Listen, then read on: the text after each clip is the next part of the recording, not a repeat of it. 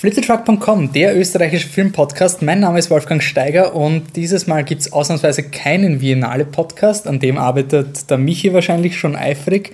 Ähm, nein, es gibt einen kurzen Halloween-Podcast, äh, den ich noch machen wollte.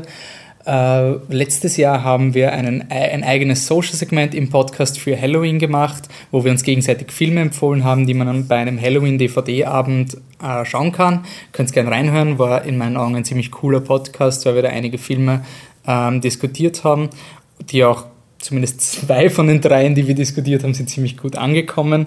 Ähm, und da wir dieses Jahr ziemlich ausgebucht sind mit unserer Biennale-Berichterstattung, weil wir vor allem der Michi sich wirklich bemühen, täglich neue Podcasts rauszubringen. Danke Michi, danke Annemarie nochmal für die regelmäßige Berichterstattung. Danke, danke, danke. Ähm, aus diesem Grund haben, habe ich mir gedacht, ich nehme einen kurzen Podcast auf für Halloween, äh, weil Halloween für mich ein ziemlich äh, wichtiger nicht Feiertag, aber äh, einfach ein wichtiger Tag ist, weil ich das Horrorschauen an sich sehr mag und ich einfach einen Tag liebe, der ganz im, im Sinne des Horrors steht. Ähm, anstatt Filmempfehlungen jetzt wahllos in den Raum zu schießen und weil es Deathgasm bei uns erst im Februar auf D V D gibt, ähm, habe ich mir gedacht, eben auch was anderes. Es wird eine Art äh, Wes Craven Tribut-Podcast werden. Wes Craven, ein bekan- äh, bekannter Horrorfilmregisseur, ist äh, diesen Sommer an einem Hirntumor gestorben. Und ähm, ja, das hat mir halt auch irgendwie, war eine, eine dieser Nachrichten, die einen wirklich irgendwie so äh, wirklich trifft, weil die Filme von Wes Craven waren zwar nicht die anerkanntesten Filme, sie waren schon fürs Horror-Genre anerkannt, aber es waren jetzt nicht so die ultimativ tollen Filme. Es waren die Filme, die ich als Jugendlicher gesehen habe, die mir einfach so irgendwas getroffen haben. Die Scream-Reihe besonders, das war einfach was, was ganz was Eigenes und das hat dann wirklich, wirklich, ähm, war wirklich traurig, dass ihm das passiert ist. Und aus diesem Grund, ich hab nie, wir haben auf Flip the Truck nie wirklich einen, einen Nachruf gemacht und mir war das doch sehr wichtig und deswegen haben wir gedacht, der einunddreißigster Oktober ist eigentlich ganz gut, um das zu machen. Und aus diesem Grund werde ich ähm, zwei äh, Binge-Watch-Vorschläge geben, also so Filme, die man sich hintereinander anschauen kann. Vielleicht, wenn jemand noch Last-Minute-Halloween-D V D-Abend-Ideen sucht, kann er die verwenden. Who knows? Ich lege meine Hand ins Feuer. Ähm, Wes Craven hat nämlich zwei Franchises, haben ins, äh, mehr oder weniger für diese wirklich am bekanntesten, das waren Nightmare on Elm Street und Scream. Und da gibt es eben bei beiden Franchises genau drei Filme und wenn man sich die anschaut, hat man erstens mal einen ziemlichen Marathon, weil es sind mal drei Filme. Ähm, für Leute wie den Michi vielleicht nicht so schlimm, weil der schaut sich diesen Sonntag die Arabian Nights Trilogie in, ähm, auf der Viennale an und die dauert um einiges länger. Ähm, aber auf jeden Fall hat man dann die drei Filme, die auch recht unterschiedlich sind und finde ein sehr gutes Bild von Wes Craven geben, wer er, wer er war, warum so interessant, warum seine Filme zumindest für mich so interessant sind. Ähm, ich werde dann noch eine Kurzkritik über die Scream-M T V-Adaption reingeben, aber ich finde, das macht keinen Sinn, über die Adaption, also über die Serienadaption von M T V zu reden, bevor ich nicht erkläre, was Scream eigentlich ist, deswegen kommt das danach. Okay. Um, Wes Craven war eben, wie be- gesagt, bekannt für Filme wie Scream und Nightmare on Elm Street, auch Last House on the Left. Um, dann hat er auch noch gemacht The Hills Have Eyes und ein Film, der mir auch besonders am Herzen liegt, weil es einer meiner ersten Horrorfilme war, war Dracula zweitausend. Um, wer wirklich lachen will, wenn ihr noch, wenn ihr noch einen D V D-Abendfilm sucht, der wirklich schlecht ist, wo man richtig trashig schauen kann, um, der Film ist toll. Also der Film hat als Konzept, dass Dracula um, der Original-Dracula ist Judas von Iskariot und sozusagen, ja, weil er Jesus verkauft hat, ist er sozusagen ein Dracula. Das ist vielleicht ein Spoiler, ich weiß es nicht, aber das ist, der Film ist so schlecht, dass ich mir gedacht habe, ich sage zumindest mal die Prämisse, damit Leute vielleicht interessiert und er ist wirklich, wirklich schlecht. Ähm, aber auch irgendwie lustig. Aber kommen wir zu Wes Cravens Filmen, die ich empfehlen will, nämlich als erstes die Scream-Trilogie, die eigentlich vier Teile hat, aber ähm, bei Scream ist es so, dass man ähm, Teil drei einfach ganz gut weglassen kann und dann hat man mit Scream eins, zwei und vier einen wirklich coolen und abwechslungsreichen ähm, D V D-Abend, den man schaut. Wieso ist das so? Ähm, Scream ist rausgekommen äh, nach den, äh, also späte, Neu- äh, Mitte neunziger ist äh, Scream rausgekommen, und da war sozusagen das, das Slasher-Genre, also das Genre, wo ein Killer herumgeht und, und Leute abmurkst, und meistens eben Teenager, meistens sperrig gekleidet, und diese Jason-Dinge mit Axt und Freddy Krueger von Nightmare on Elm Street, eben diese, dieses ganze Genre ist schon ein bisschen totgetreten worden durch endlose Fortsetzungen. Und Scream war die Filmreihe, die eben gesagt hat, was ist, wenn, ähm, wenn ein Mörder umgehen würde in unserer Welt, die schon von Horrorfilmen übersättigt ist. Und so ist eigentlich ein ziemlicher Meta-Film. Ähm, und auf eine gute Art Meta, also nicht so wie jetzige Filme, die äh, oft versuchen, also zum Beispiel Dreamworks-Produktionen oder Marvel-Produktionen, die versuchen, ein Standard-Drehbuch zu kaschieren, indem die Charaktere sich über das Drehbuch beschweren und sagen, oh, wie Standard das ist, sondern Scream hat es wirklich, wirklich gut gemacht mit irrsinnig guten Witzen, die auch teilweise so gut funktionieren, dass dass man es gar nicht checkt. Und wir, also ich persönlich habe dann als Kind äh, Scary Movie ultimativ lustig gefunden. Ich geniere jetzt ein bisschen dafür, aber okay, ich habe es halt nicht besser gewusst. Und weil in Scary Movie halt so alles verarscht wurde. Und wenn man Scream und Scary Movie parallel anschaut, dann kommt man irgendwie drauf, dass Scary Movie im Grunde die dumme, also die, die wirklich die M T V-Version von Scream ist. Wir kommen dann nachher noch zu M T V. Und einfach Witze, die in Scream irrsinnig subtil oder einfach so mit einem straighten Gesicht gemacht worden sind, sind halt in Scary Movie auf die äh, überdreht worden. Aber im Grunde alle Dinge, die, die, über die ich als Kind auch, außer die wirklich tiefen Dinge, ähm, gelacht habe in Scary Movie, waren auch Dinge, die in Scream vorgekommen sind.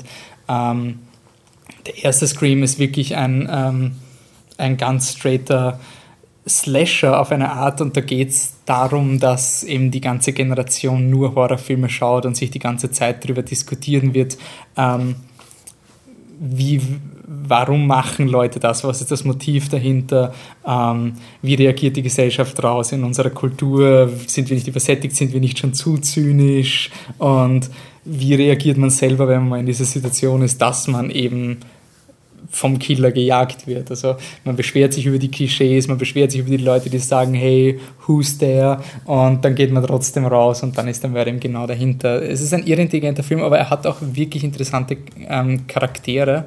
Äh, eben allen voran die Sidney Prescott, gespielt von der Neve Campbell, die die Rolle eben auch ähm, ja, wirklich für sich dann inne gehabt hat und dann auch zum Franchise-Träger wurde.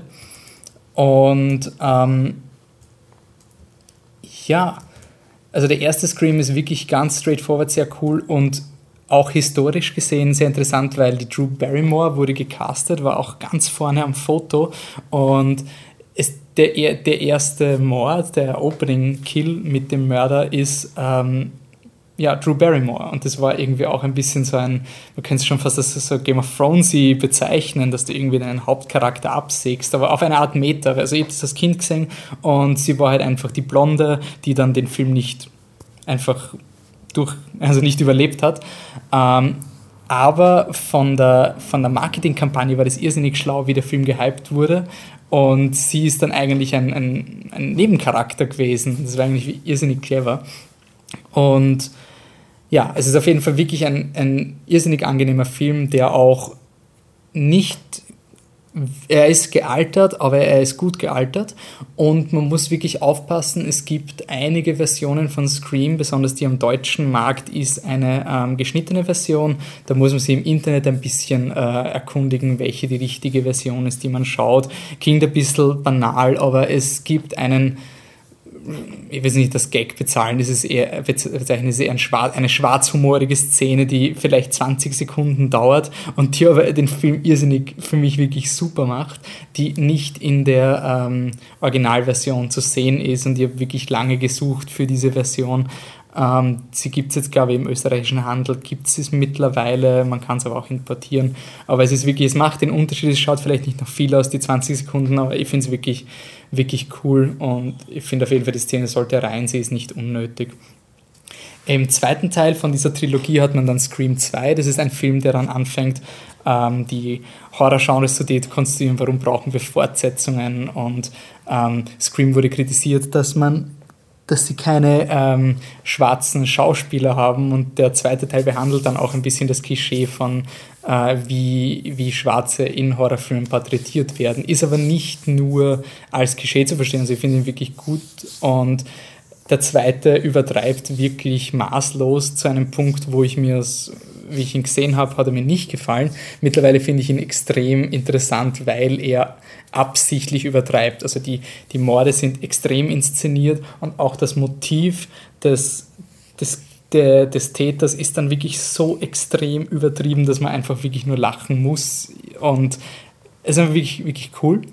Und warum man jetzt den dritten Teil überspringen kann, ist die Tatsache, dass der dritte Teil eher in diese Schiene fällt, na, okay, da haben wir das Gleiche jetzt mal nochmal gemacht, und irgendwie das Problem im dritten ist, dass dieser ganze Meta-Text nicht mehr da ist. Also der dritte ist wirklich eher schon diese Dreamworks-Produktion, diese hahaha, wir machen ein bisschen Meta, aber eigentlich ist der Film selber total Standard, und nur weil die Charaktere sagen, oh, das ist total Standard, macht es den Film jetzt nicht besser. Und deswegen, finde ich, kann man gleich direkt zu Scream vier gehen, weil Scream vier behandelt, wie die nächste Generation das macht. Es behandelt den Horror-Reboot, die Craziness. Und ähm, was ich Scream vier anrechnen muss, ich mag ihn sehr gerne, ihr nicht glaubt, dass ich ihn so gerne mag. Beim ersten Mal schauen hat mir gar nicht so gefallen. Aber es ist wirklich ein Film, der ähm, was Eigenes macht, sein eigenes Kommentar über Reboots und Remakes macht. Ähm, und auch nach den modernen Regeln spielt. Also er ist natürlich ein Throwback-Film, er ist sehr retro, er, er macht, bringt alle Hauptdarsteller wieder zurück, aber er macht auch ein bisschen dieses, die neue Generation, die neuen Regeln und die Tragödie, die für eine Generation keine Tragödie ist. Und das ist wirklich cool, und deswegen finde ich eben, man kann den dritten eben ausschauen. Der dritte ist wirklich sehr over the top, zu einem Punkt, wo man es wirklich nicht mehr genießen kann. Und ja, das wäre die erste Trilogie, also Scream eins, zwei, vier. Und bevor ich jetzt zur zweiten, zur Nightmare on Elm Street Triple Feature komme, will ich nur kurz die M T V-Version abhaken. Die M T V-Version von Scream ist jetzt eben dieses ganze Konzept, was Scream ausgemacht hat, auf zehn Folgen zu je vierzig Minuten. Gibt es auf Netflix zu schauen. Ähm, diese Serie hat die Prämisse, dass Slasher nicht funktionieren als Serie. Wenn Slasher sind kurzlebig, Slasher sind oberflächlich. Und das stimmt eigentlich, ist, das stimmt halt so. Und das ist halt irgendwie das Problem, mit dem die Serie wresteln muss. Und in der ersten Folge ist dann halt der, der Pitch, warum die Serie trotzdem da ist, dass, ähm, dass man die Charaktere lieb gewinnen muss, damit, wenn sie dir genommen werden, ähm, es umso mehr wehtut. Also auch eben in diesem Breaking Bad, Walking Dead, Game of Thrones mäßigen, dass, dass sozusagen man mit den Charakteren mitfühlt, und wenn sie dann genommen werden, dann, dann tut es sozusagen weh. Ähm, ist ein netter Ansatz. Problem ist, dass die Charaktere an sich nicht interessant genug sind. Ähm, der Film ist irgendwie eine längere äh, ja, Krimi-Serie, die ich, muss ich selber gestehen, wirklich nur geschaut habe, weil eben Scream drauf ist und ich da ein bisschen junkie bin. Ähm, aber für eine M T V-Serie ist sie nicht so schlimm wie erwartet. Also es ist eine Guilty-Pleasure-Serie, ähnlich wie Under the Dome, die man sich heute halt anschauen kann, aber es ist jetzt nicht als gute Serie zu sehen. Aber ich wollte es nur abhaken. Also Scream, die T V-Serie, ich finde es ein interessantes Projekt. Es war natürlich zu erwarten, dass wenn M T V eine Serie macht, dass das natürlich nicht so toll ist. Ähm, und das war es dann auch. Und jetzt kommen wir zum zweiten Triple-Feature, Nightmare on Elm Street. Das ist ein bisschen... Ähm, und vielleicht ist auch nicht so originell, aber ich finde es trotzdem irgendwie eine coole Idee. Ähm, Nightmare on Elm Street hat sehr viele Filme, da geht es um den ähm, Freddy, einen, je nachdem welcher Film man schaut, er ist ein Monster, ein Mensch, ein übernatürliches Wesen, das in den Träumen von Jugendlichen vorkommt, und wenn er einen erwischt dann und man stirbt im Traum, stirbt man auch im echten Leben. Ähm, Nightmare on Elm Street, irrsinnig erfolgreich. Robert Englund hat den Freddy Krueger gesp- Krueger gespielt. Ähm, der, es hat sieben Teile gegeben, danach einen Freddy versus. Jason Teil, danach einen Reboot produziert von Michael Bay. Also es gibt wirklich genug Filme von dieser Reihe. Ähm, aber was man wirklich machen kann, ist, dass man ja genau die drei Filme von den ersten sieben Nightmare on Elm Street Filmen schaut, die von Wes Craven gemacht wurden, weil die sind auch wirklich, wirklich cool. Der erste ist Ein, ein normaler Slasher-Film, eben mit einer ganz interessanten Prämisse, dieser Traummörder. Es ist, ähm, es geht beim Nightmare on Elm Street, sie haben sie dann in den Fortsetzungen ein bisschen verloren, aber es geht immer um diese, um diese Traumsequenzen, um dieses Unterbewusste, diese Angst. Alles, was du vor der Angst hast, und Freddy weiß das, er kann das gegen dich verwenden. Und ähm, ja, der erste Film ist nicht so gut gealtert leider, also man muss ihn wirklich mit der historischen Linse sehen, man kann jetzt nicht den Film schauen und sich erwarten, dass er einen umhaut und dass man total sich gruselt, das nicht, aber ich finde, es ist trotzdem ein Film, den man sehen sollte, als aus Horrorfilm-geschichtlichen Gründen, plus es ist der erste Auftritt von Johnny Depp, also ein Johnny Depp, der noch ein Schauspieler war und nicht jemand, der sich Make-up und einen lustigen Hut aufgesetzt hat. Und ähm, ja, der dritte Teil von Nightmare on Elm Street ist dann, kann man dann sozusagen gleich anknüpfen. Warum ist das so? Der zweite Teil ist, hat Wes Craven nicht mitgemacht, der zweite ist ganz, ganz merkwürdig, der ist ein irrsinnig, also er ist ein unabsichtlich homosexueller Film, zumindest laut der Produktionsgeschichte. Das macht den Film irgendwie sehr interessant, weil er das zwar nicht wollte, aber dann irgendwie das reingebracht hat. Das finde ich irgendwie ganz cool, aber als Film selber funktioniert er nicht. Im dritten Teil ist die Hauptdarstellerin vom ersten Teil wieder da und ähm, Wes Craven hat es so inszeniert, dass es der letzte Nightmare on Elm Street Film sein könnte. Also sie, es wird in diesem Film die Geschichte von Freddy erklärt und es kommt eben die Heather Langenkamp, die Nancy vom ersten Teil zurück. Freddy wird bekämpft und es ist wirklich ein, ein zu, an sein, die, die Ursprünge von Freddy aufklären. Es ist eine klassische Horrorfilm-Logik, woher kommt, aus einem Irrenhaus und solche Dinge. Es ist wirklich, ich finde das irgendwie ganz, ganz cool. Und hat auch ein sehr interessant trashiges Ende mit einem Stop-Motion-Skelett, was irgendwie auch cool zu sehen ist, weil es irgendwie interessant gemacht ist. Und ähm, ja, das ist sozusagen, das wäre eigentlich der letzte Teil. Das hat Wes Craven so gemacht, damit er fertig ist mit diesen Filmen. Und danach wurden halt noch weitere Filme gemacht. Wieso gibt es jetzt noch einen dritten, den ich empfehle? Das ist ganz einfach. Ähm, der dritte ist der siebte. So, kann jetzt noch jeder mit, kommt noch jeder mit.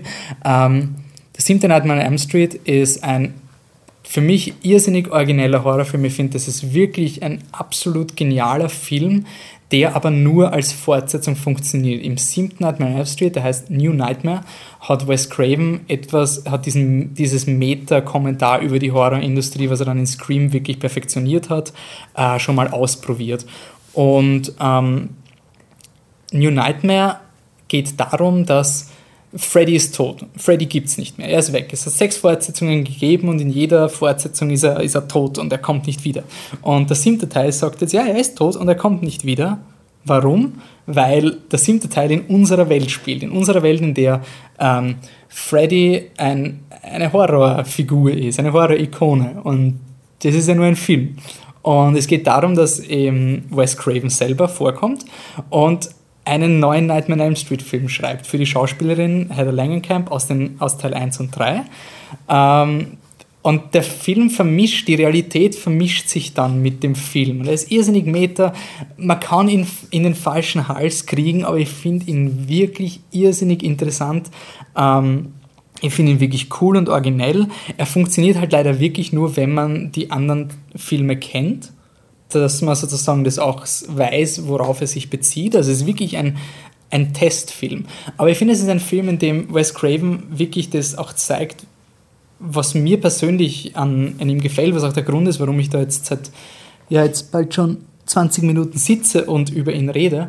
Ähm, New Nightmare ist im Grunde eine Rechtfertigung, warum wir diese Filme schauen, wieso diese Filme erzählt werden. Und das finde ich einfach so toll an Wes Craven.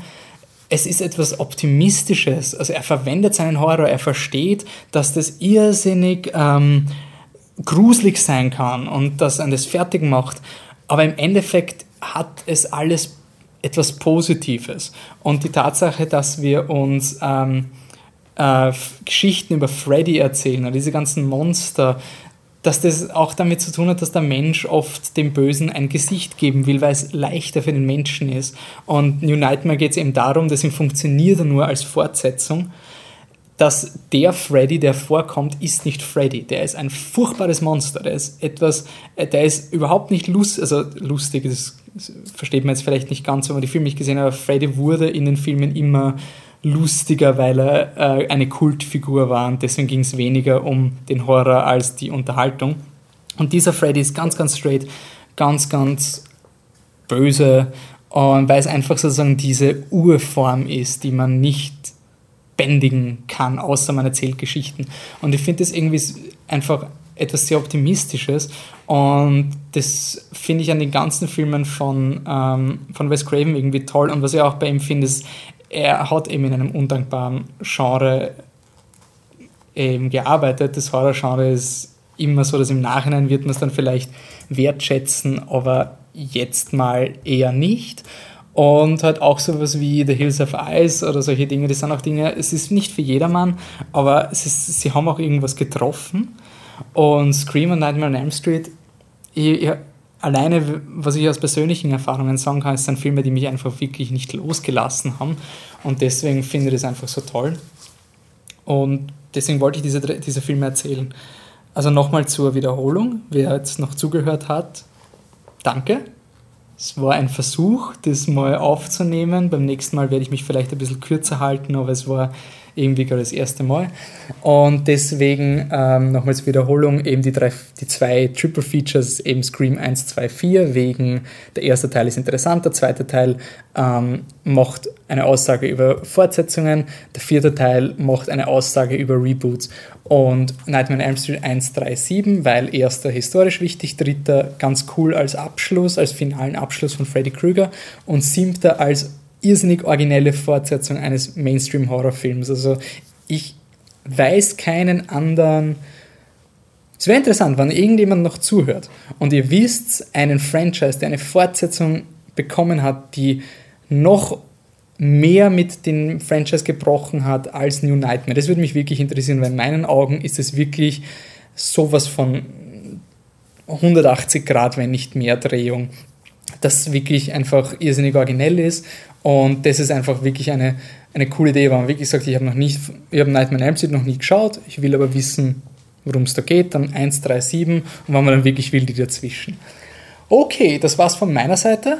Ähm, wir sind weiterhin auf Flittertruck Punkt com erreichbar. Der Michi wird weiterhin über die Viennale Podcasts machen.